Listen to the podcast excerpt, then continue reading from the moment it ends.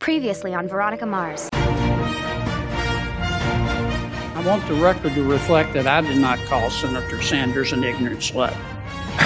Okay? I don't know how I should take that, Senator Kennedy, but Senator King. My father's impeachment defense team for the hoax impeachment part 2. Well, my father's defense team finally aired the footage, putting fake blue check mark on tweets to make it seem like they were official and lying, where you see him condemning white supremacists. I'm Kato Kaelin, and you're listening to The Society Show. So don't go. Don't go. Listen to the show, Society Show.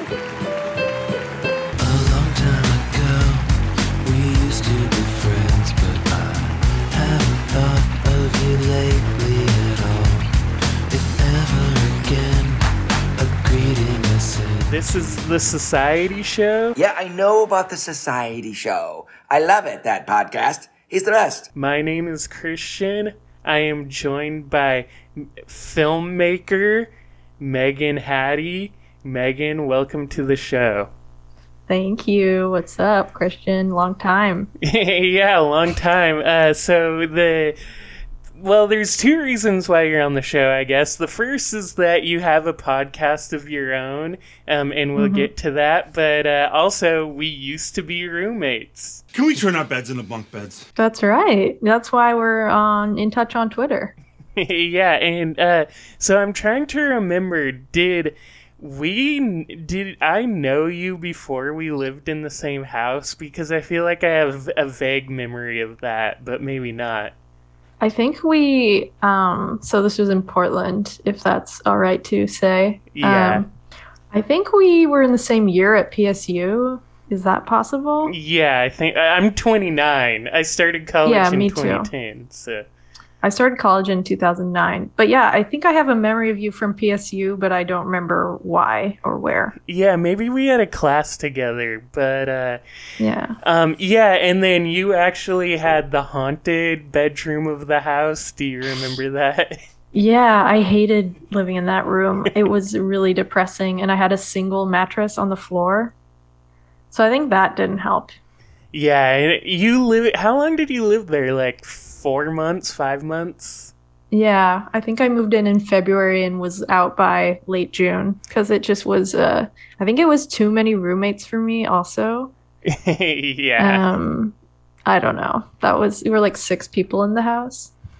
Well, yeah, and then if you count the basement, because 3 people lived in the basement too, and then after you moved out, I think there was 7 people living upstairs at some point, and then oh my god, yeah. So that was a fun house. Another thing I would like to talk about before we, I guess, go any deeper is, what is upstate New York like? What's the deal? I tweeted on Twitter that I don't know what upstate New York's like. My vision of it is just kind of generically East Coast, but also rural. So why are you an expert on upstate New York, and what insight can you give us into it? Yeah, so my mom is from upstate New York. I grew up going there pretty much every summer. But the thing about upstate New York is it is not all the same.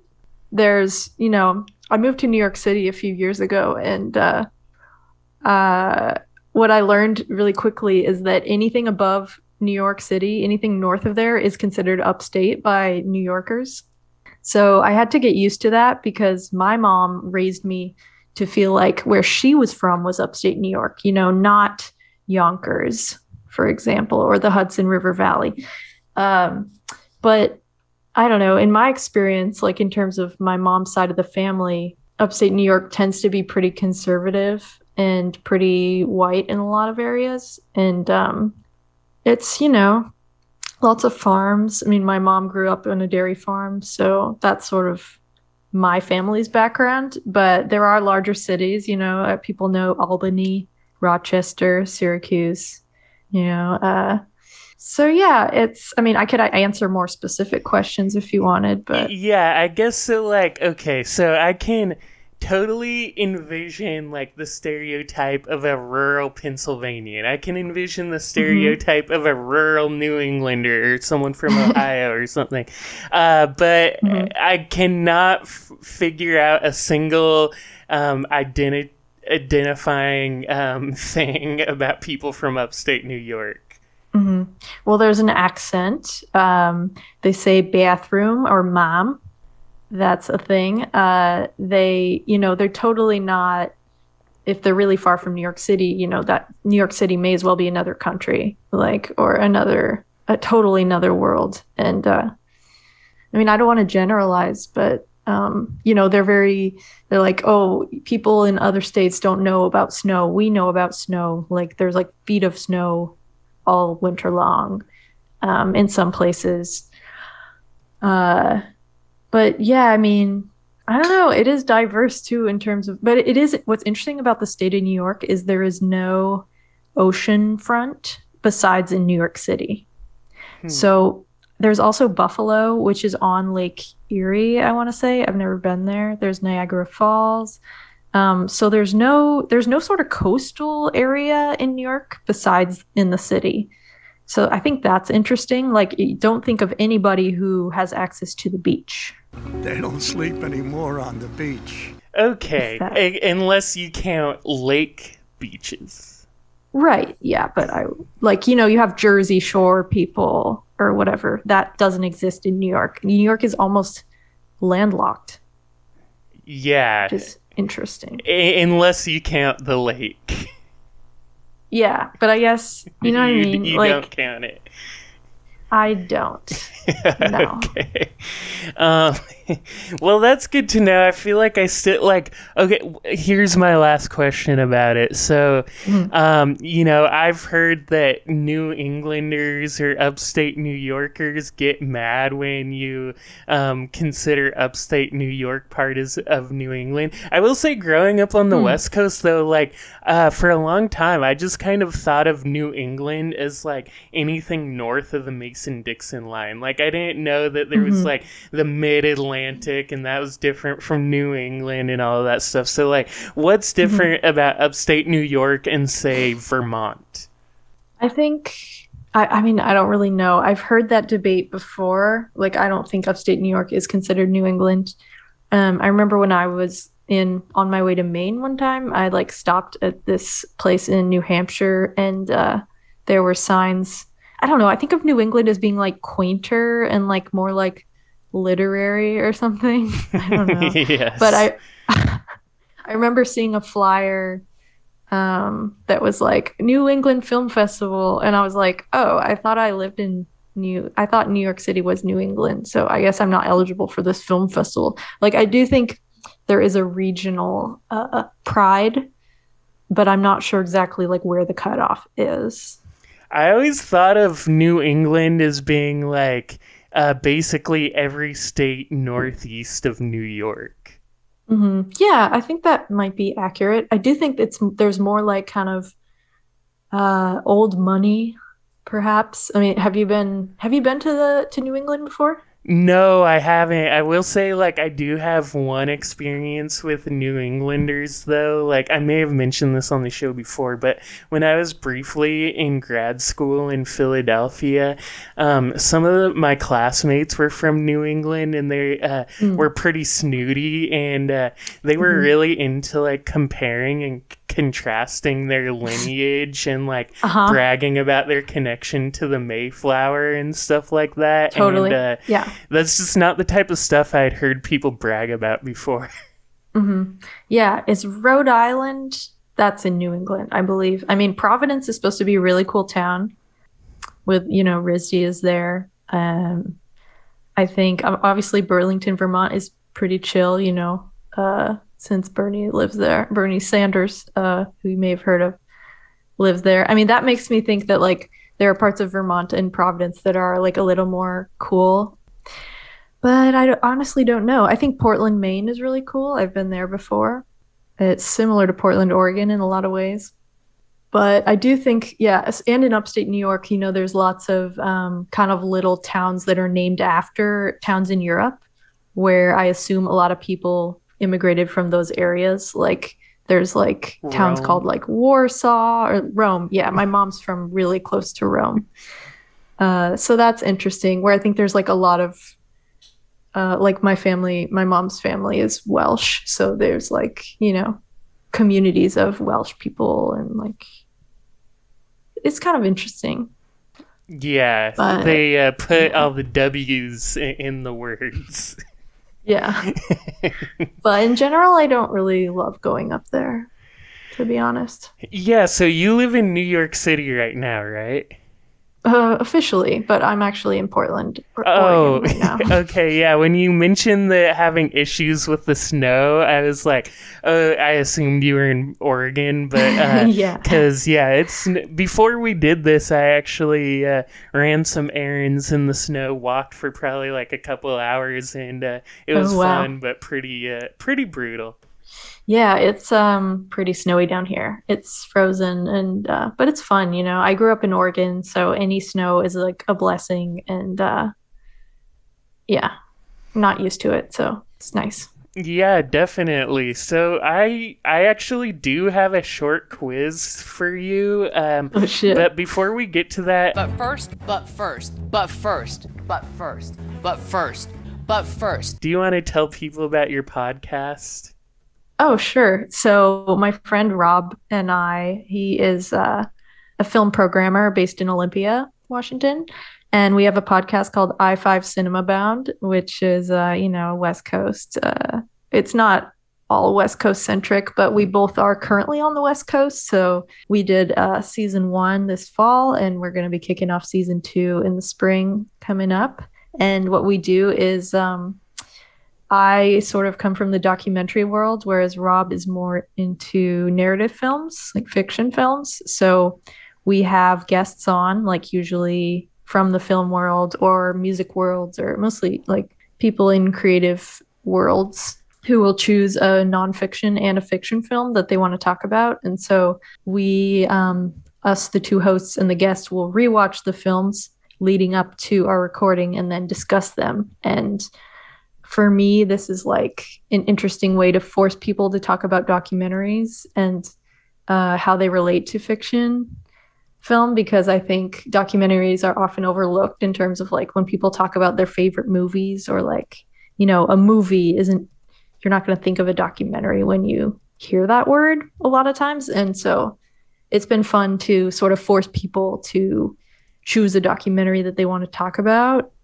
And also, it's fun to have guests force Rob and I to watch movies and then talk about them. So it's like kind of cool because the guests have a lot of control over what we talk about, and it's always a surprise. So yeah, it's on Apple Podcasts and on Twitter and Instagram at I5 Cinemabound if anyone wants to check it out. Yeah, I listened to a few of your episodes. The one that I listened to all the way through, though, was the one about Westworld, and I just wanted to give my 2 cents on that.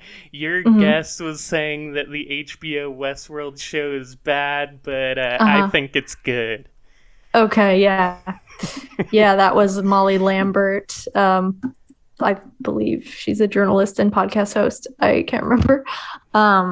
Yeah, we watched Future World at her request. But yeah, as you heard, I haven't watched a lot of Westworld, but I do want to watch it. Like, she did not deter me from watching it, so. Yeah, I will say the third season, actually, it was bad, because by the third season, they weren't doing much with the Western element anymore. But I think it's cool because it's a very complex show. If you try to figure everything out, it'll make you go crazy. But if you just go along with it, I think it's a good show. Mm-hmm. Yeah, I'm gonna check it out. First on my list is Barry. Oh yeah, I've tried to watch that, but didn't really get very far. Maybe I should again. Yeah, I finished watching all of Veronica Mars. A long time ago, we used to be friends, but through again, which is one of my favorite shows, and so now I need something. And I haven't watched Barry, but I've meant to, and I love Bill Hader, so it's probably what I'm going to get into in the next couple days.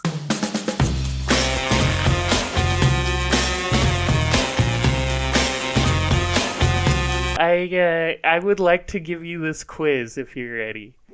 All right, what's it about? So normally I try to do a little bit more of like trick questions a little bit, but this one's very straightforward. I will name something, and it will either be a TV, movie, video game, or book, and you have to guess what it is. I tried really hard to make sure that it was something that hadn't been adapted into something else. I may have missed one, but anyway, yeah. So wait, so it's either a book or a TV show / movie / video game? One of those? No, it's one of those four.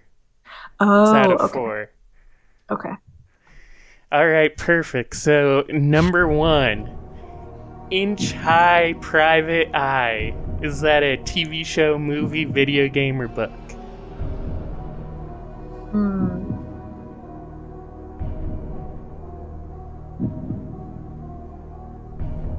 I'm gonna say book. That is incorrect. It is a Hanna-Barbera cartoon, so TV show. TV show. Yeah, that makes sense. I could see it as like a children's book, though. Yeah, absolutely. Number two. This one, I think it should be easy. Maybe you know of it. The Battle of Algiers. What is that? Oh, yeah, that's a movie. That is correct. Yeah. Number three. Champions of Norath. Please spell Norath. Norrath. Oh, okay. It's not to Google it. I just wanted to visualize it. What is it? What of Norath? Champions. Okay. Video game. That is correct. So you have 2 out of 3. Okay. Number four, Caroline in the City. Never heard of that. I'll say book. That is incorrect. That was an NBC sitcom from the 90s. Oh, okay. So that was 4, right? So number 5. The Once and Future King. Once and Future King? That doesn't sound grammatically correct. Well, there's got to be a video game eventually, so I'll say video game. That is incorrect. Then there also already was a video game. Wait, which one? Champions of Norath. Oh, okay. Yeah. No, The Once and Future King, that is by a book by T.H. White. It is one of the main, I think, compilations of like King Arthur stories. It was. Oh, okay. Yeah, it's from 1958, but it is based on a book called The Death of Arthur from the Middle Ages. Okay. Are these all things that you've played or read or seen? Nope. Oh, okay. Nope. This is wondering. From Wikipedia, basically. Okay. So this is number 6. Awaken the Giant Within. Ooh, that sounds really familiar. Too bad that doesn't help me know what it is. I think it sounds like a comic book or something. I'm going to say book. That is correct. It is a book. It is not a comic book, though. It is Tony Robbins, one of Tony Robbins' self-help books. Okay, that sounds true as well. Sorry for that bang. No worries. And so that leaves 2 more. Dead Men Don't Wear Plaid. Oh, I've heard of that. I think it's a movie. That is correct. It is a Carl Reiner movie.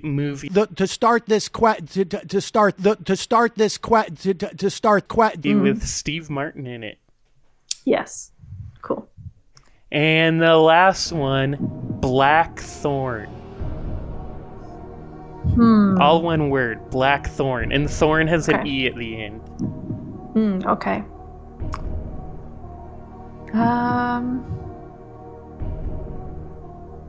Let's say TV show. There haven't been that many of those. That is incorrect. It is a video game. It was a for the, I believe, Sega, Super Nintendo. It's an older one. Oh, okay. But so I wasn't doing a great job at keeping track of your score, but I believe you got 5 out of 8. Does that sound right to you? That's not bad. Yeah, that's pretty good. Sounds good to me. Cool. Yeah, good job. If it's not 5 out of 8, then I'll just insert a robotic voice saying the correct answer. Megan actually got 4 out of 8, not 5 out of 8. Okay. I love the style of your podcast, by the way. I think it's really refreshing and interesting. Thank you. And I love the audio, the soundboard stuff is like really speaks to me because I used to love doing soundboards, like the Miss Cleo one and the yeah, it's a big part of my childhood, so props. I'm glad you think so. Yeah, originally, I actually do not have these episodes anymore online available, but the first 4 episodes were entirely like sound collage. I did not speak on them at all. Oh, wow. Did you want to be like anonymous or something? Or was it just like an experiment? Well, it was more like I've been building my own soundboard. Like, let me see how big this is. And I just wanted to make use of it somehow. And that seemed like the easiest way. But yeah, let me see my soundboard real quick. Can you play the sounds right now or do you add them all later? I can play them now, but I don't have my Zoom set up for you to hear them. Oh, okay. Yeah, sorry, this is a deviation. But yeah, I'm just really interested in your process, like as a fellow media maker. Yeah, so right now I have about 2,000, almost 2,000 files of either sound drops or music or something like that. And it's almost 4 gigs, so. Wow, cool. Yeah, I think a lot of these I've never even actually used. Wow, not yet. Someday, yeah. Here are some sound drops I have never played, and might never play again. I felt so symbolic yesterday. Lemon yellow sun. You could say I am the biggest nobody of them all. Nani? The Fitness Gram Pacer test is a multi-stage aerobic capacity test that progressively gets more difficult as it continues. Blinking up stiffy, oh. It's time for lunch, my lips still rock. Hey, Mrs. Scott, what you gonna do? What you gonna do? Make our dreams come true. So let's talk a little bit about documentaries in general. I like to go back to that. So I watched one of the documentaries you made before we recorded this. It was something. Can you repeat the title? I'm sorry. Was it Laura in Search of Teeth? Yeah, that's it. Yeah, and so the way I would describe it is it's a pretty grotesque documentary. It's about a lady who collects body parts and organs, stuff like that, and has them in jars around her house. Do you want to give more info about this movie? Yeah, sure. So a couple of years ago, well, about almost 4 years ago now, I saw an ad in my hometown's buy sell group, you know, people selling stuff to their neighbors and such. And this lady was looking for human teeth, and she said she was happy to answer questions. So being a documentary filmmaker, I was like, I'll ask you some questions. And I wrote to her and was like, who are you? Do you want to talk to me? And she happened to live a few blocks from my parents. And so the next time I went to visit them, I went to meet with her, and I was just like, I just wanted to know, because I grew up thinking that my hometown was really boring. And so learning that this woman lived there and did what she did was like, I had to know more. So I, yeah, filmed an interview with her, and then I interviewed her son and nephew, who are really interesting characters in their own right. And yeah, it can be pretty it's on Vimeo if you guys want to check it out. But yeah, it's pretty intense, wild ride. I like to call it a look at death, life, trauma, and the wonders of formaldehyde. Yes. Yeah, that's a good description, and it's a good movie. I recommend people find it online. I haven't watched any of your other documentaries, though, so could you give us a little bit about those? And also, like, I guess, what do you feel like are unique about your documentaries? Like, what are some characteristics that they have in common? Yeah. So I started off just learning how to edit with old home videos, and I would just like set them to music that I made, because I also play and record music. And so, but then I started working with other people, and I did some music videos for artists in Portland, and have since kind of made some stories that I made another film called Very Rare, which is about my partner's experience being basically having an adverse reaction to an antibiotic, Cipro. And for that, I sort of delved into like online communities that form online around health problems. And so that was really interesting. So I guess something that links my work these days is like internet culture, and I'm really interested in, you know, eccentric people. I'm interested in collecting. I'm interested in what connects people who might not seem to be connected, I suppose. And a lot of the work I'm doing now is like more new media stuff, like web installation, and like I'm doing a geolocated sound walk right now, which are more about kind of music history specifically. So yeah, I would say like I'm really interested in music and how it can unify people. I'm interested in highlighting histories that aren't always, you know, remembered. And yeah, really fascinated in internet culture and like internet communities. Definitely. And what are some other documentaries that, I mean, of course people should watch documentaries you've made, but what is a documentary you'd recommend, maybe one that people haven't seen very much?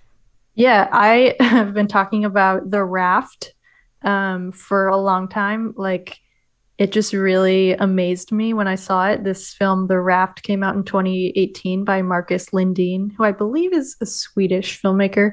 And it basically was about this social experiment in 1973, where 11 people volunteered to float across the Atlantic, like on a huge raft. And this guy who designed the experiment, I believe he was from South America, sort of like wanted to study them, and eventually got sort of annoyed and like mad that he couldn't control the outcome of the experiment. And like, it's just a really fascinating kind of sociological experiment gone awry. So I really recommend The Raft. One that I've been wanting to see that just came out is MLK FBI. I don't know if you've heard about it. No. It's by Sam Pollard, which there's a lot of new uncovered like stuff that has come out about the FBI's surveillance and harassment of Martin Luther King Jr.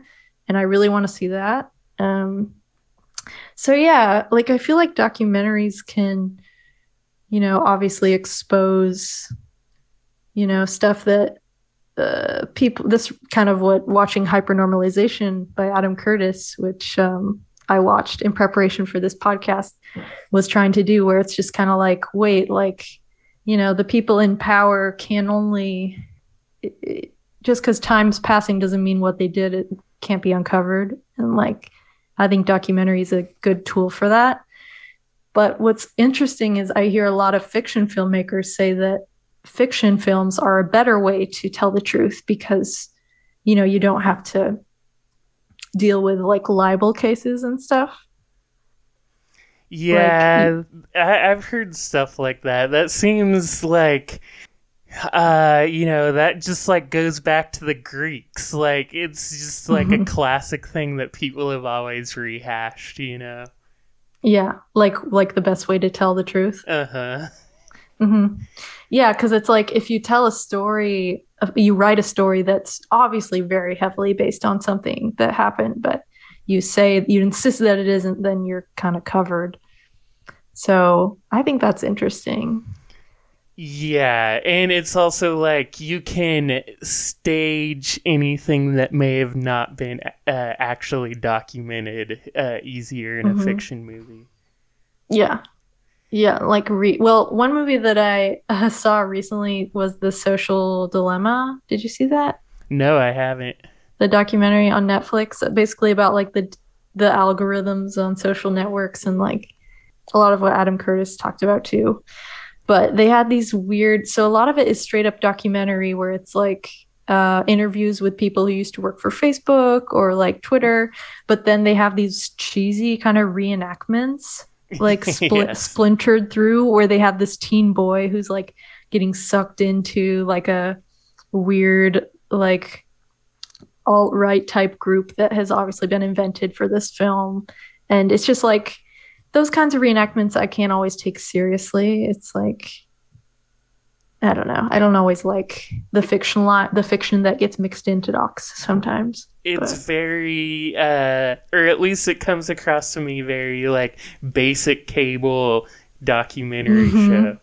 Yeah, like true crime stuff that I used to watch when I was a kid, when it wasn't even called true crime. It was just like, I don't know. I can't remember any of the shows, but... Forensic Files? Yeah, stuff like that, where it was just like, no, I felt like nobody watched that back then. I don't know. Well, my mom was kind of more into like true crime books rather than TV. But I remember my mom being really into that stuff when I was growing up. But we can transition to Adam Curtis since you brought him up. I would like to talk about him. So I'm going to talk about a couple of his documentaries that real quick, just to set the stage. So he made a documentary series called Century of the Self, which is about Edward Bernays, who's the nephew of Freud. And Edward Bernays' idea was basically to implement psychoanalytical thinking, kind of Freudian psychoanalysis, into business. And that's how PR was created, essentially, which is a pretty interesting documentary. And then he has another one. These are the only ones I've seen. He has others too, but he has another one called Bitter Lake, which basically attempts to explain why the U.S. is so committed to Saudi Arabia and how the U.S. became involved in the Middle East to begin with. When did that come out? I want to say like 2011. Cool. 2015, actually. Oh, okay. And that movie's interesting because it has some elements like hypernormalization, but unlike it, there's a lot of very like slow moments where there's kind of no narration, and it's just it's a lot slower pace. And then now we can get to Hypernormalization, which is one of my favorite movies. You just watched it for the first time. What do you think about it? Yeah. I'd heard a lot about Adam Curtis, like from different people, but the people who told me about his films made them sound really intense and like anxiety inducing, which this definitely was. Like, it's just, I have to be right in the right mood for it, you know? So I watched it. I started it last night, finished it today. I found it to be like really detailed and interesting. I'm definitely still processing it. It was kind of a mindfuck and gave me some anxiety. But I think it was pretty brilliant. And I think the style of it honestly reminded me of your show, reminded me of your podcast, just in the collage of influences and how he played with how a viewer's brain inevitably jumps around and sort of capitalized on it. And so I thought it was really well done. Well, thank you. I really appreciate that. Yeah. And so when did you first see it? I mean, I first saw it shortly after it came out. I I was living at the house that we both lived at when I first watched it, so okay. But after you moved out, so we live in a strange time. Extraordinary events keep happening that undermine the stability of our world. Yeah, and then the way people often describe this movie is, I feel like they portray it as like what it feels like to, you know, be on some type of drug, whether weed or something else, maybe drunk, I don't know, and browsing Wikipedia. Do you get that impression from it? Yeah, where it's just like, yeah, he's like connecting all these dots, and it just, yeah, sometimes it hits me like the ramblings of a high person. Yes, and I wanted to talk about this because his new documentary series called Can't Get You Out of My Head came out a few days ago now. As I'm recording, I've watched the first 2 episodes out of 6 of it, so I haven't seen all of it. I will say, so far it seems like it's going into a lot of the same things as Hypernormalization, but I think it's a little more focused on a few stories, and it goes a little deeper, but at the same time, it is probably even more dense than Hypernormalization. Like, information comes very quickly. Yeah, what is it? What's the new series about?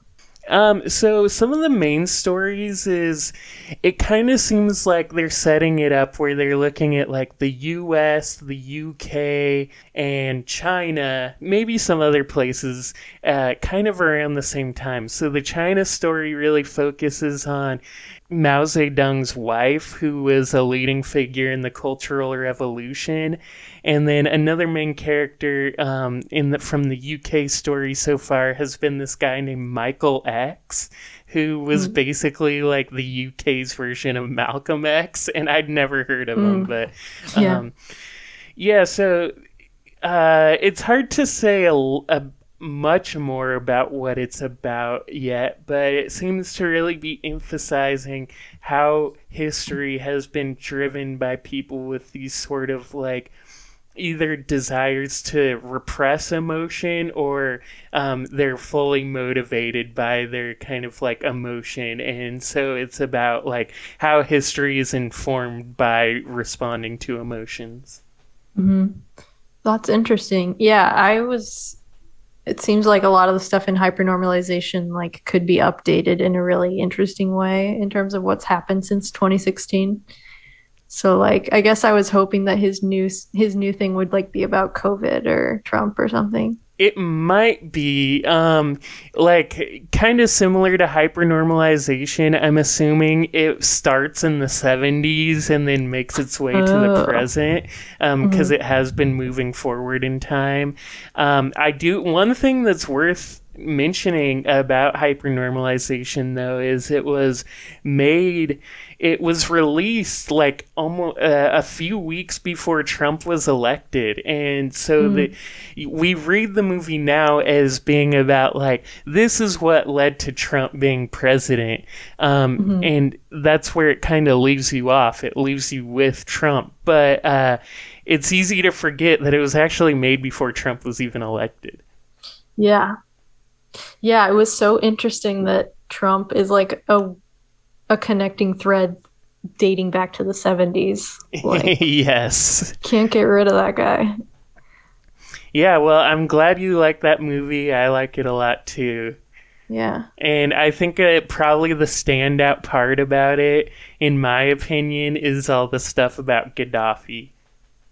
Yeah, that was so crazy and interesting, and like, I admit I didn't have any knowledge of the history of that. Like, I'd heard his name and I know about some of the more recent stuff, but that's just yeah, insane. And for the listeners who may not have seen the movie, it basically Gaddafi's role is, in the 80s there was a string of terrorist attacks in Europe.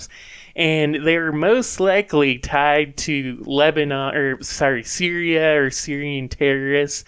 But it was very a complicated situation, and the Reagan administration basically attempt to use Gaddafi as a scapegoat because they didn't want to present this complex, overly complicated narrative to people. They just wanted a villain.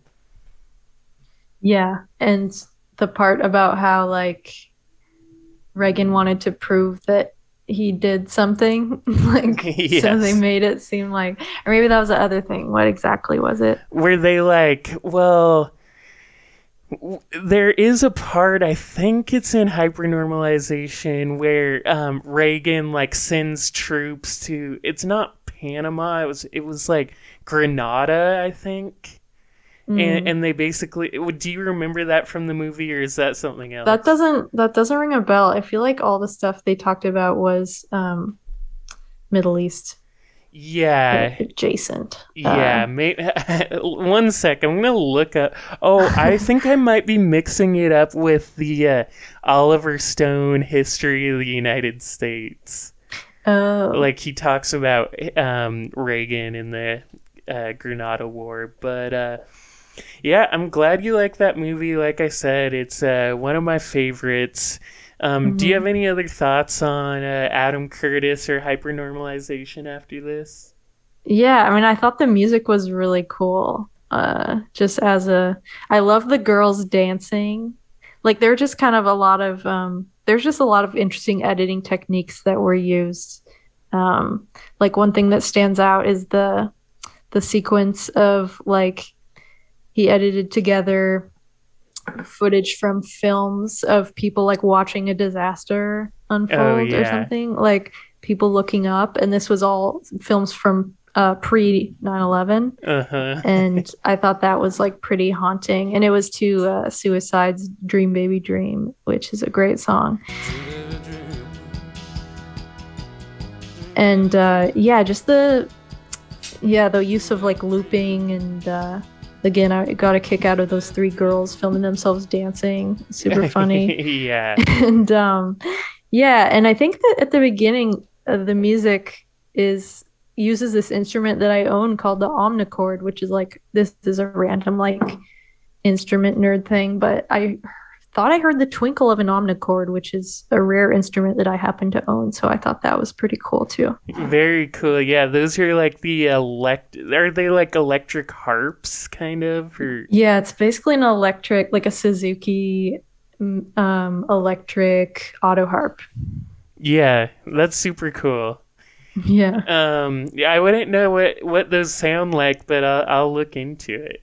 Yeah, it's kind of like a twinkling sound of a harp, and it's like a Casio sort of beat. But yeah, I made a song with it. Actually, a lot of the stuff in the score of Laura in Search of Teeth, which I co-composed with my partner, and uses Omnichord. So you can hear a lot of Omnichord in Laura in Search of Teeth. Oh, very cool. Yeah, I did notice the soundtrack in that.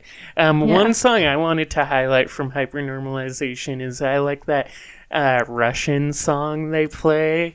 Oh, yeah. Yeah, there's a moment where they play a Russian song. It's very minimalist. I think it's just guitar and vocals, but with the subtitles of the lyrics, and they're basically just like, I want to die, like, every day I feel like shit, or something like that. Yeah, how fucking shitty I feel. Yeah. Yeah, I made a note about that.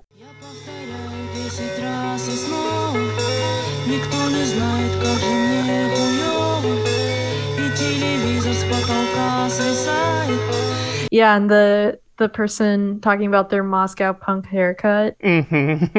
Yes. Like... Dream, baby, dream. Dream, baby, dream. Dream, baby, dream. Dream, baby, dream. Forever. I wanted to talk about a couple news stories real quick. I mean, this is ostensibly a news show, but these are some of the news stories that interest me the most this week. Facts don't care about your feelings. Facts don't care about your feelings. These are facts. The first one is, did you hear about how hackers tampered with a water treatment plant in Florida? They basically changed the chemical levels, and it seems like it was an attempt to poison people. Did you hear about that? What? No. Oh, wow. Okay. Yeah, sorry. I should have sent you the link to this ahead of time. But yeah, so hackers... No, now you can tell me about it. So, yeah. Yeah, hackers infiltrated the computer system in a city called Oldsmar, Florida. They were able to remotely control the computer to change chemical levels. I'm reading from The Verge, by the way. Mm-hmm. And okay. It says it's sodium hydroxide, commonly known as lye. It's used in water to regulate acidity levels, but in excess, it would be similar to like Drano or something. What? And yeah, it says no one was harmed, but all of this begs the question, like, why would our water supply be connected to the internet? That's my thought on it. Do you have any more thoughts? No, I mean, I just have a lot of questions, but I wonder who would do that and why. But yeah, water can stay low tech. I mean, come on. Yeah, so it seems like they want to imply Russia did it, as you would expect, but it says, but they don't seem to know. It says, it is not the first incident of water supplies being targeted. A water utility in Illinois was targeted by suspected Russian hackers in November. And then they talk about Iran attempting... to hack into water supply in Israel. So who knows who it is? It could be Russians. I really don't know. Do you know of any reason why this area would be targeted? Like, is there anything specific about it? Like who lives there? Not mentioned in the article. I guess my thought was maybe it's just what they could pull off. Maybe it wasn't as sophisticated as somewhere like New York or something, but I don't know. Huh. And I guess the big impact of that, the reason I wanted to bring it up is, you know, I feel like more stuff like this is just gonna continue to happen. Yeah. This is the new future. And speaking of new futures, I know I did send you a link to talk about this. It's a little bit late. I listen to a lot of podcasts and radio shows. People have already talked about this. But how a couple weeks ago now, there was a Nevada bill that would allow tech companies to form their own governments. And they would basically be called innovation zones. They would have to own like 78 square miles of property. Once they do that, they would be able to form their own government as if they were a county. They'd have a sheriff. They'd have laws. So what are your thoughts about this? Well, the first thing that struck me about that is that it seems like there are lots of hoops to jump through. Like, don't they have to invest $1 billion over 10 years or something? Or like commit? It seems like it's, you know, it's an interesting headline, but the reality, I don't know. It makes me think, like, what would be the interest in forming a government entity? Is it so that you can do whatever you want and not have to answer to like laws, or just like the illusion of power? Or like, I'm not sure why anyone would want to do it, because it seems like there are lots of requirements that would require an enormous commitment. Yeah, I guess the benefit would basically be like similar to a company town. Like, you would have all these people working there, and it's 78 square miles, so they don't have anywhere to go except like maybe the shops on the compound. You would pay rent to presumably your employer. I feel like that's what would be different about it. But yeah, you're right. You do have to invest a lot to be able to pull this off. Yeah, and when you describe it like that, it's a little creepy too. Like, it's like the circle or something.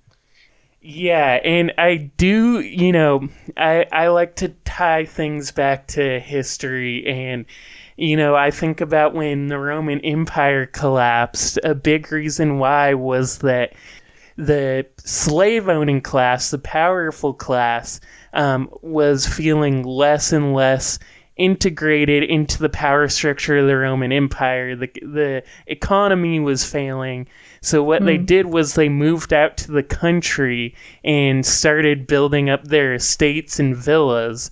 And once the empire finally collapsed, that was the context that feudalism developed. And I almost wonder if this is almost like a similar gesture, like capitalist enterprises are looking to pull away from the power structure and start their own that's a little bit separate, in the case that they could become the new power structure.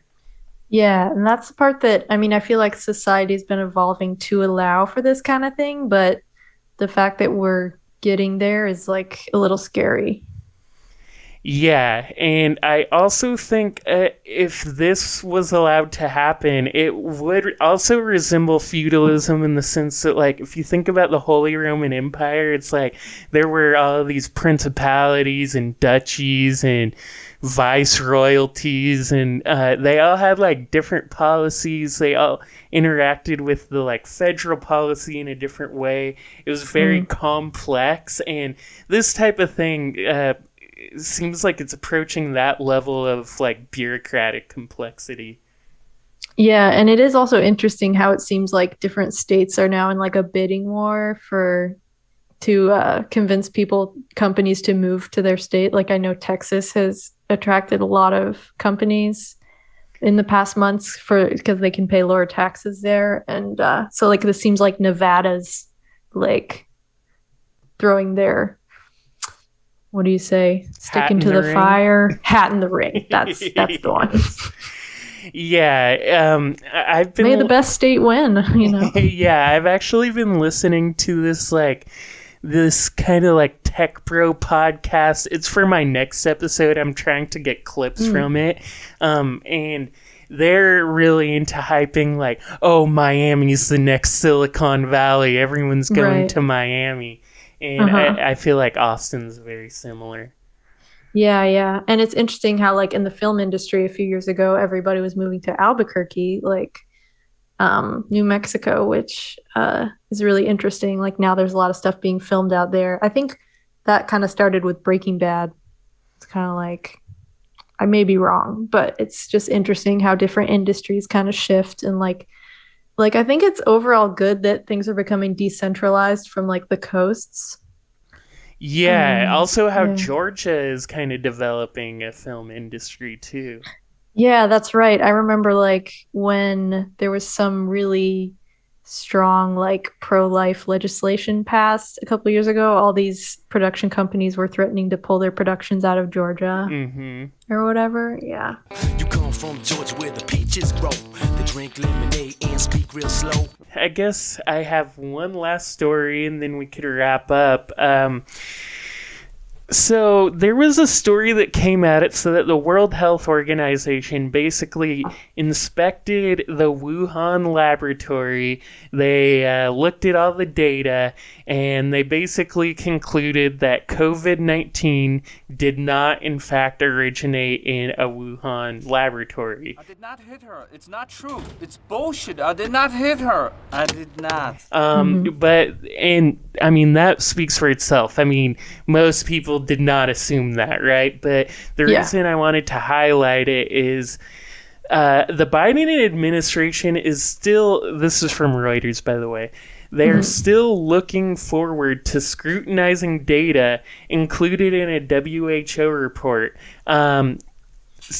In other words, the U.S., the Biden administration, is still planning on scrutinizing this, presumably to make China look bad, even though it's potentially fueling, I guess, far-right conspiracies who assume that it was like a bioweapon made by China. And I wanted to highlight this because this is totally something we'd expect from Trump. Do you have any thoughts on Biden pursuing this information? I feel like, I don't know, this brings me to another documentary that I saw recently called In the Same Breath, by Nan-Fu Wang, who's an amazing Chinese-American filmmaker, which is all about the initial outbreak of COVID in Wuhan. It just came out at Sundance, and it'll be out later this summer, I think, more widely. But like, of all the stuff to scrutinize in terms of China's handling of the virus, there's a lot more that I think would be worth looking at rather than trying to like refute this WHO claim. So like, I just feel like that may be misplaced energy.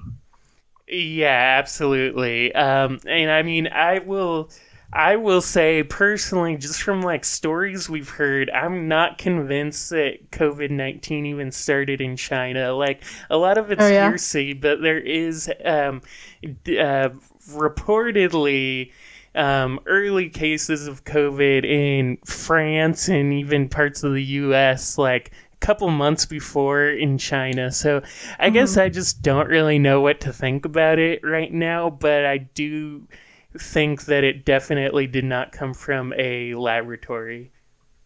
Yeah, I agree. I do think that, like in the film that I just mentioned, In the Same Breath, they mentioned that there were like symptoms in as early as November, I believe, in Wuhan, like around this livestock market, I think it was. Like, there's some really interesting surveillance footage of a doctor whose office was right by this market, and it captures all these people coming in, you know, coughing and everything. And it's like pretty haunting how long it took for China to even mention it to, you know, the rest of the world. Yeah, I mean, I will say, well, maybe we shouldn't go there. I was going to defend China a little bit, at least compared to the U.S. I will defend China. Yeah, that's fair. But yeah, with a lot of COVID stuff, I just don't try to take a strong stance. Or, I mean, I take a strong stance against the really dumb stuff, like, you know, right-wing talking points. But I feel like the way people relate to talk about COVID, it really changes every few months. Like, if you think about how we related to COVID a year ago, or, I mean, 10 months ago, like, you know, people still weren't wearing masks. Right. The U.S. I mean, we don't have to get into it, but yeah, definitely false and misleading statements all around. Yeah, absolutely. So unless you have any other thoughts, I think I'm ready to wrap up. Oh, that sounds good. Where can people find you online, find anything you've made, stuff like that? Yeah, well, on Twitter and Instagram, I'm at The Martian Tide. Which is a Klaus Nomi lyric. And my website is, well, I think it's probably easier if you just find me on Twitter or Instagram, and then you can click through to my website, which is where all my films can be found. Awesome, thank you. And for the listeners, you can follow the show on Twitter at Society_Show.